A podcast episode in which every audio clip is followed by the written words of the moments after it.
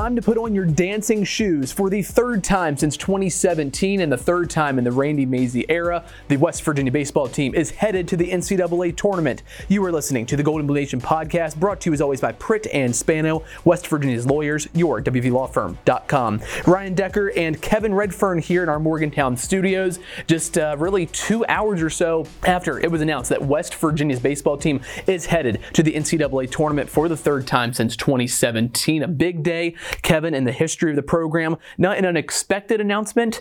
Uh, maybe the location where they are going, this team is a bit unexpected. Maybe not exactly what some people were thinking, but overall, a day that many in this program saw coming this year, especially with the way that 90% of this regular season and this season is gone for WVU. Absolutely. And no matter how the last couple of weeks have felt, if you were to take this snapshot in history and give this team this placement before the season started and tell that to them, they'd be thrilled. Yeah. And I, I think Randy Mazey is really trying to emphasize that both to his team and to the community that they've they've done something special this year. Just the 14th NCAA tournament appearance in program history for WVU. Of course, there was that 21 year lapse between 1996 and 2017 when Randy Mazey finally got this program back into the national tournament, and they've been back now. This will be the third time since Randy Mazey did that. WVU, the two seed in the Lexington region. That region, of course, hosted by the Kentucky Wildcats one of the eight teams from the SEC conference that is hosting a regional this year. Uh, Kevin, just that number specifically, eight teams from one conference hosting a regional. Uh, it's it's certainly impressive. Really shows where the SEC stands compared to these other leagues. But don't think that just because the SEC is hosting all these teams or all these regionals, that these other conferences don't stand a chance. Certainly, some teams in the Big 12, the ACC, the Pac-12 have a great chance to get out of these regionals. Oh, 100%. Coach Mazey said today that he thinks anyone in the Lexington regional could win it, and that's just the way college baseball works sometimes.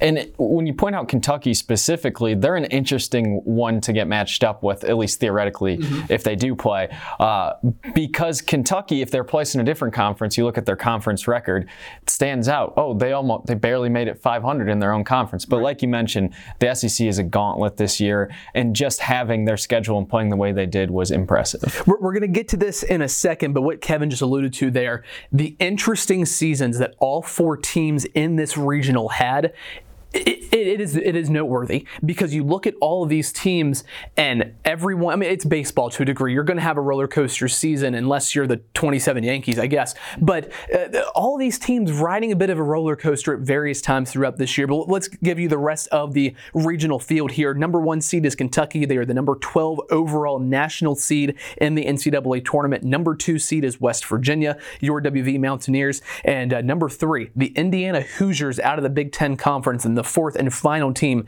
in this regional field is the Ball State Cardinals. Uh, boom goes the dynamite, as that old clip goes. So, uh, Kevin, just real quick, we, we, we got and you're just are you just realizing yes, that, that that just landed okay. on me I, have only, I've only made that That's joke three times here since the regional got announced and you're the first person i think to really at least appreciate it which which i appreciate by by proxy so your thoughts on this field i know we just got into that a little bit but your, your thoughts on uh, this Lexington, Kentucky region? It's wide open. I mean, like we just mentioned, Kentucky is a team that, while they've played an impressive schedule, they've had their ups and downs.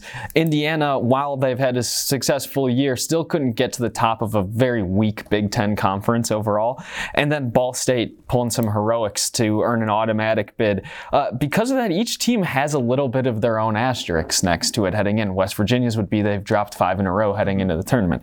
So my immediate takeaway is you got a wide open regional. Uh, we see it every year three seeds, four seeds winning, going on and moving to the super regional. Would not be surprised if this, in the slightest, if any of the three other seeds, other than the hosting Kentucky, win. It was really interesting to talk with Randy Mazey, Tevin Tucker, JJ Wetherholt after the selection show wrapped up, and we'll give you some of that sound here coming up in a little bit. But uh, there, there, were a couple, I think, uh, themes from talking to those three individuals. One that th- this was not unexpected the, the, obviously the fact that West Virginia was going to the NCAA tournament, but a different feeling this year compared to last year, certainly when West Virginia was one of the last you know, four teams or so left out of the tournament, and then a different feeling from 2019 when this program was hosting a regional uh, for the first time in a very long time.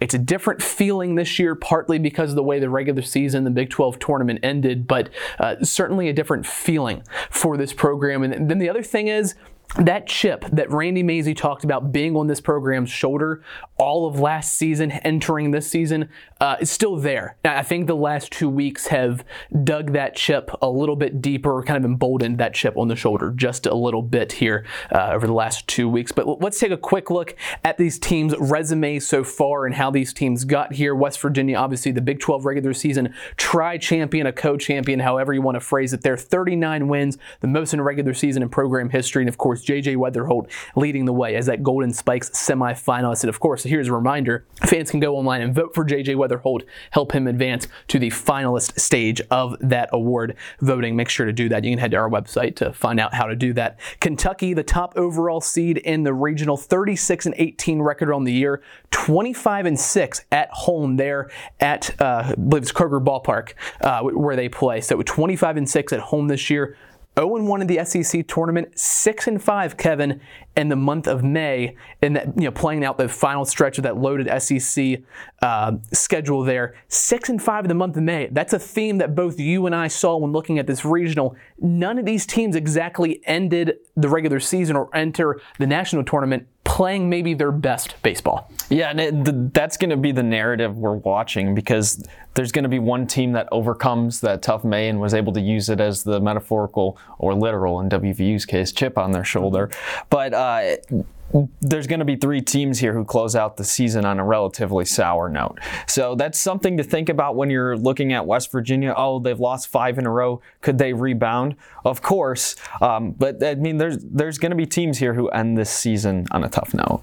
Sticking with Kentucky here for just a second, just 45 home runs on the season. It's about you know 60% or so of what West Virginia has done this year. West Virginia uh, crossed the 70 threshold and hit 76 home runs thus far this year. So really, Kentucky not a big power hitting club, but when you compare the Wildcats to the Mountaineers, similar offensive styles. Kentucky likes to steal a good amount of bases, 89 successful steal attempts on the year, good team average, good team on base percentage. So if that becomes a Saturday matchup in the winners bracket of this regional, it'll be an interesting matchup between Kentucky and West Virginia. But let's not get ahead of ourselves here because West Virginia has to face Indiana in the first round of this regional. The Hoosiers 41 and 18 overall record, 15 and 14 in games not played in Bloomington. So that's one of those marks we talked about Kentucky not being great away from home if they would have had to go somewhere else and not host the, the Hoosiers just barely over 500 in games not played at home. Going back to that that theme we talked about of not none of these teams playing exactly great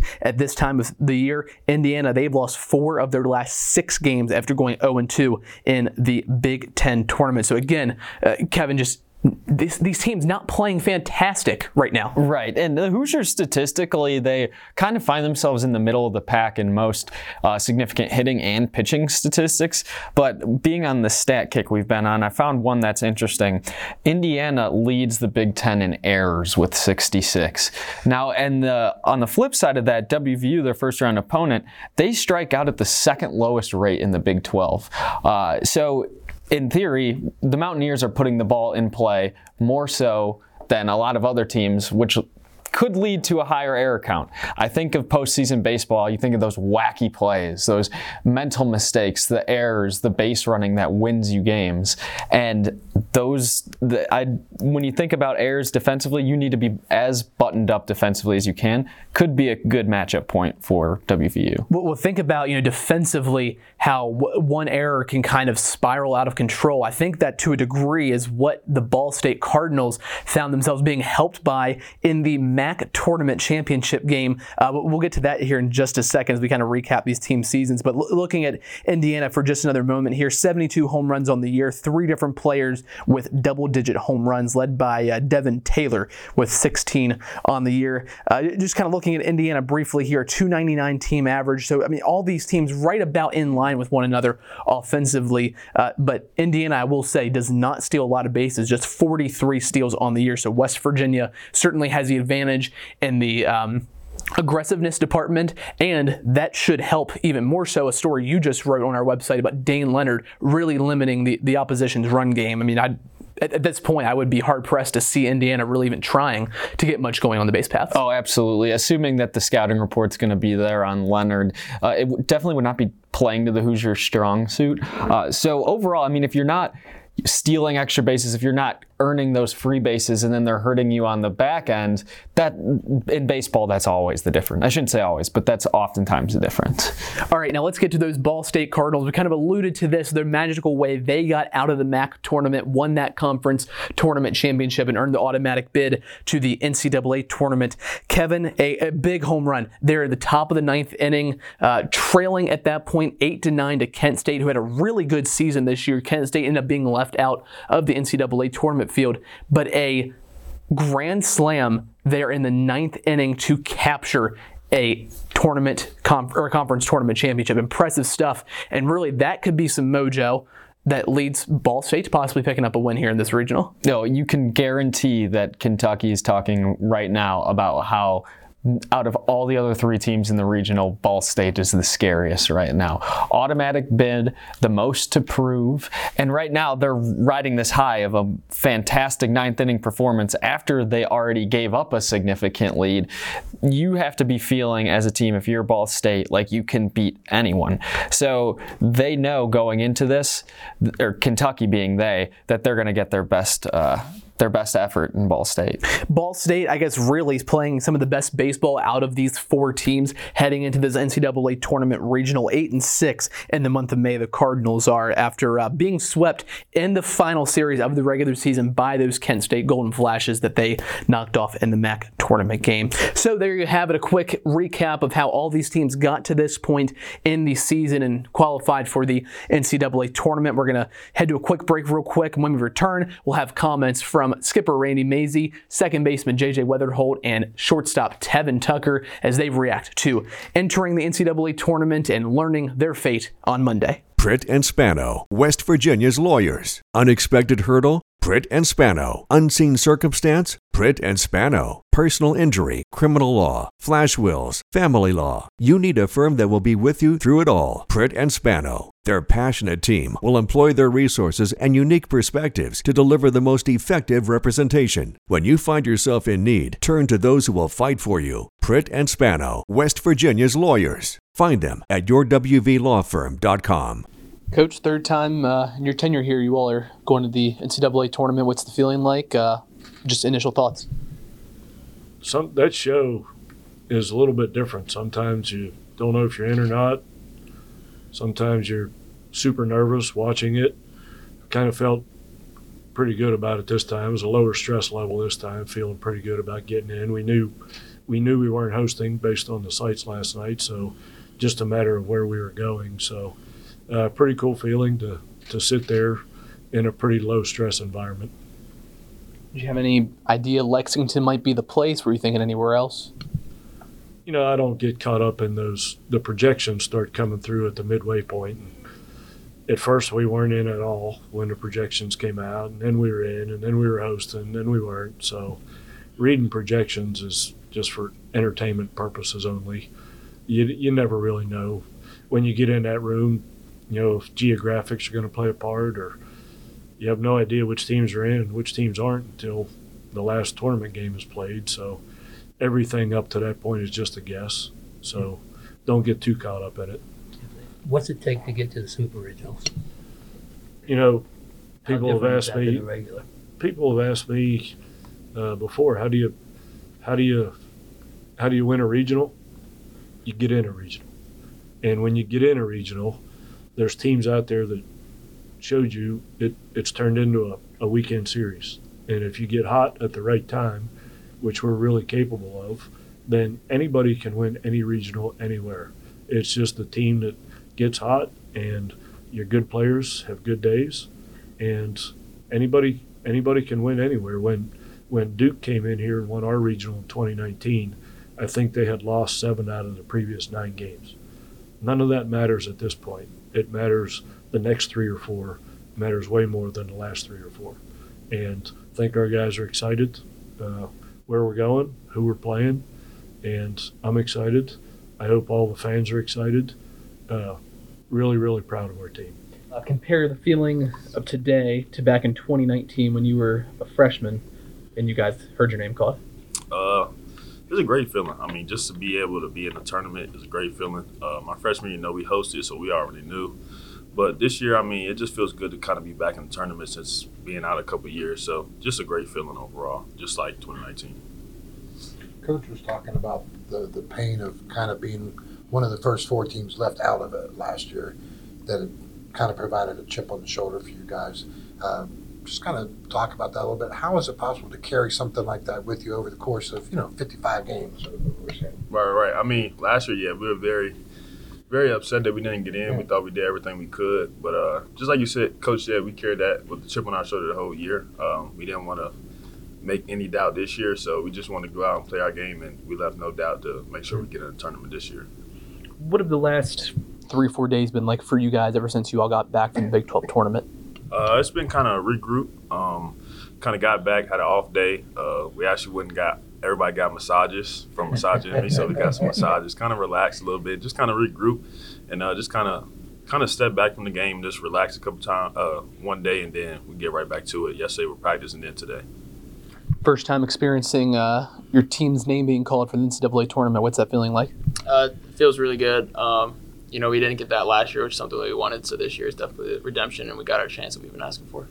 And then, you know, on top of that, you get your chance of redemption. But then you personally, right after they announce the team, they talk, you know, JJ Wetherholt, one of the best players in the country. What's it kind of like hearing that, especially on that big of a national kind of televised event? Yeah, I mean, it's it's really cool. Um, obviously, I'm just like more excited for the guys and the group as a whole. But I mean, that is something that's that's cool to stood out.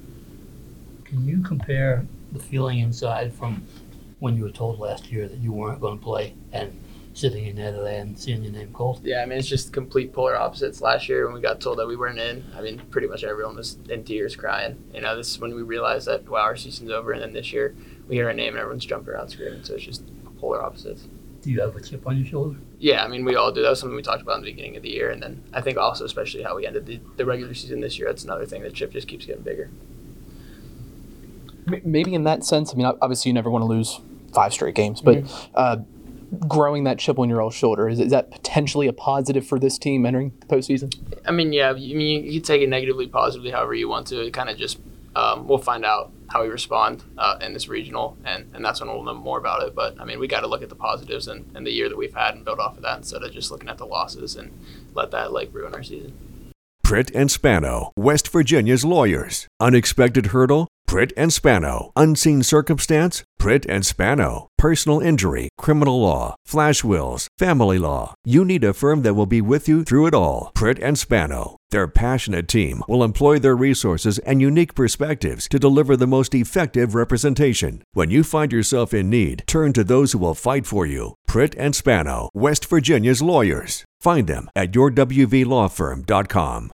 Back here on the Gold and Blue Nation podcast, Ryan Decker, Kevin Redfern here with you on this Selection Monday here across the country for college baseball teams. West Virginia, one of the 64 teams, still vying for that trip to the College World Series and a possible NCAA championship. West Virginia, the number two seed in the Lexington, Kentucky regional, meaning West Virginia will play against Indiana at 7 p.m. on Friday night. That's June 2nd. That game will be streamed on ESPN Plus.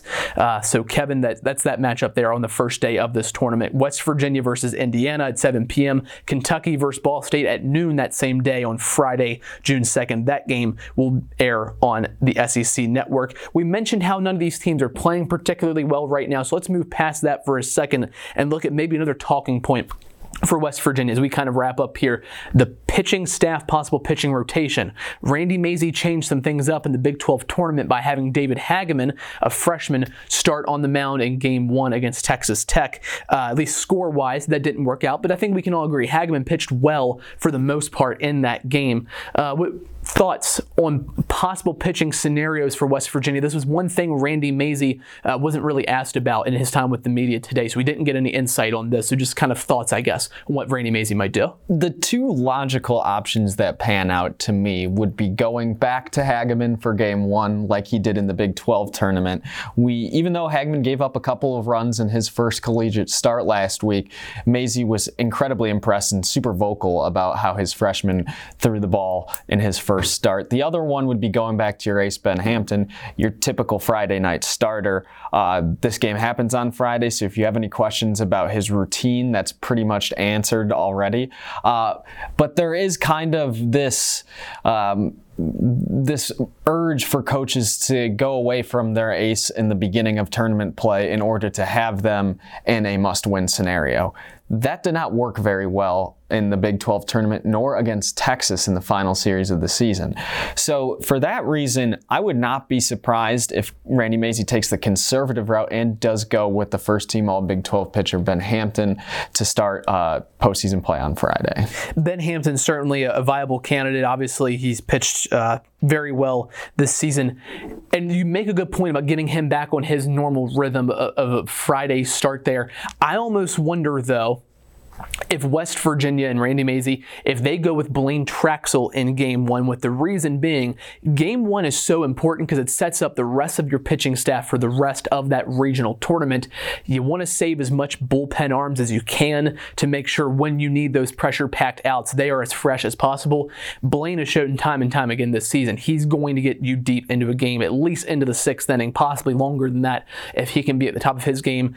I almost wonder if Blaine gets out there on game one just to get you into the sixth before you hopefully have to call on a Noah Short or Carlson Reed, whoever it may be out of the bullpen. But certainly, I think those three, Ben, Blaine, and David Hagaman, certainly, obviously, the candidates start game one and then game two and game three and so on. So, West Virginia, the way this works out, West Virginia versus Indiana on Friday, Friday night. The winner of that game between WVU and Indiana will play the winner of Kentucky and Ball State on Saturday. Those two losers uh, will also play on Saturday in an elimination game. You need to win at least three games to get out of the regional, and you have to avoid a second loss to make sure you get out of the regional. So that's uh, that's the schedule, and that's how it all is shaping up at this moment. West Virginia is going to be traveling down to Lexington later this week. They'll have a practice on the field on Thursday, and then it's go time for this second season, the third season, however you want to look at it. They're beginning on Friday as the postseason really officially begins, and it's playoff baseball here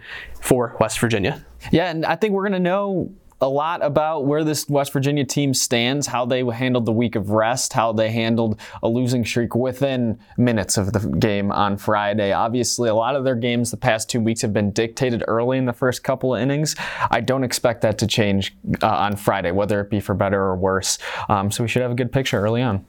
Getting off to a good start, winning those first couple innings, that was also a topic of conversation with both Randy Mazey and JJ Wetherholt as well. So I invite everyone listening to this to hop over to our website uh, goldandbluenation.com to see those interviews that were conducted with the players and the head coach on Monday. And uh, hopefully we'll get a chance to speak with them again prior to the start of the NCAA tournament. But that's going to do it for us here on this edition of the Gold and Blue Nation podcast. Angelica Trinone and myself, we, we will be heading down to Lexington, Kentucky to provide coverage of WVU's NCAA tournament run. So, with that being said, you can stay up to date on this historic Mountaineer baseball team at goldandbluenation.com and on the always free Gold and Blue Nation app available for download on Apple and Android devices. Listeners to this podcast can also find past episodes of the Gold and Blue Nation podcast on Spotify, Apple, and Amazon Music, and pretty much wherever else you can find your podcast. For Kevin Redfern, I'm Ryan Decker. This has been the Gold and Blue Nation podcast, brought to you as always by Pritt and Spano, West Virginia's lawyers, your WVLawFirm.com.